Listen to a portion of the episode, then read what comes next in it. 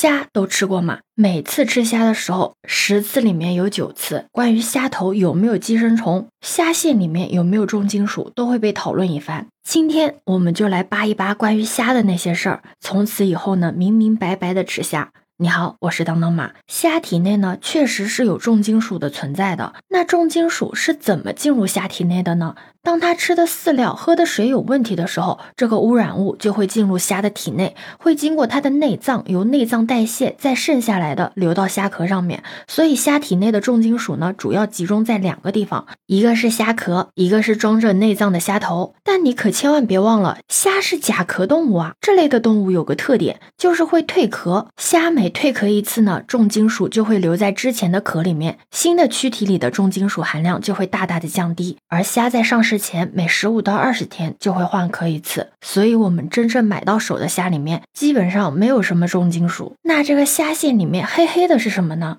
你猜一下，其实啊，就是虾还没来得及消化的食物，以及消化后没有来得及排出的那个啥虾头那些黑黑的东西，也不是重金属，就是吃东西引起的酶促反应产生的黑色素。怎么说呢？就跟你吃火锅，然后隔天爆了一个痘差不多。这些煮熟了之后都是可以食用的。其实现在都是一些正规养殖场里面出来的鱼虾，重金属含量本来也就不高的，怎么吃都行。当然，你要实在不放心，掐头去线也行。反正虾头肉也少，扔了也不心疼。有很多人都会说这个养殖虾呢是靠避孕药催熟的，其实根本不可能。为什么呢？因为避孕药中的雌激素会造成虾频繁蜕壳，反而呢会减缓了虾的生长速度。你要知道，在各类水产品中，养殖虾都是生长最快的。按照正常的饲料喂养的话，基本上两到三个月就可以上市了。而且你别看养殖虾虽然看起来五大三粗的啊，但是对水质、饲料的要求可是很。高的，一旦它对周围的环境不适应了，可是会直接带着全池虾民上天国的。养殖户又不傻。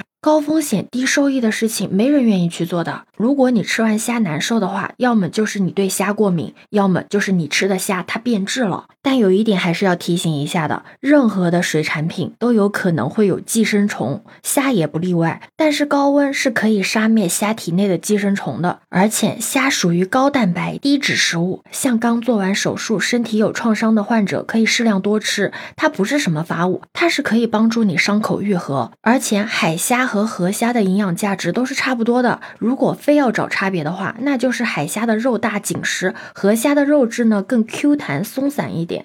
所以呢，只要你对这个虾不过敏，虾又没有变质，只要你将它煮熟了，你就可以随便吃了。好啦，今天的科普就到这里结束了。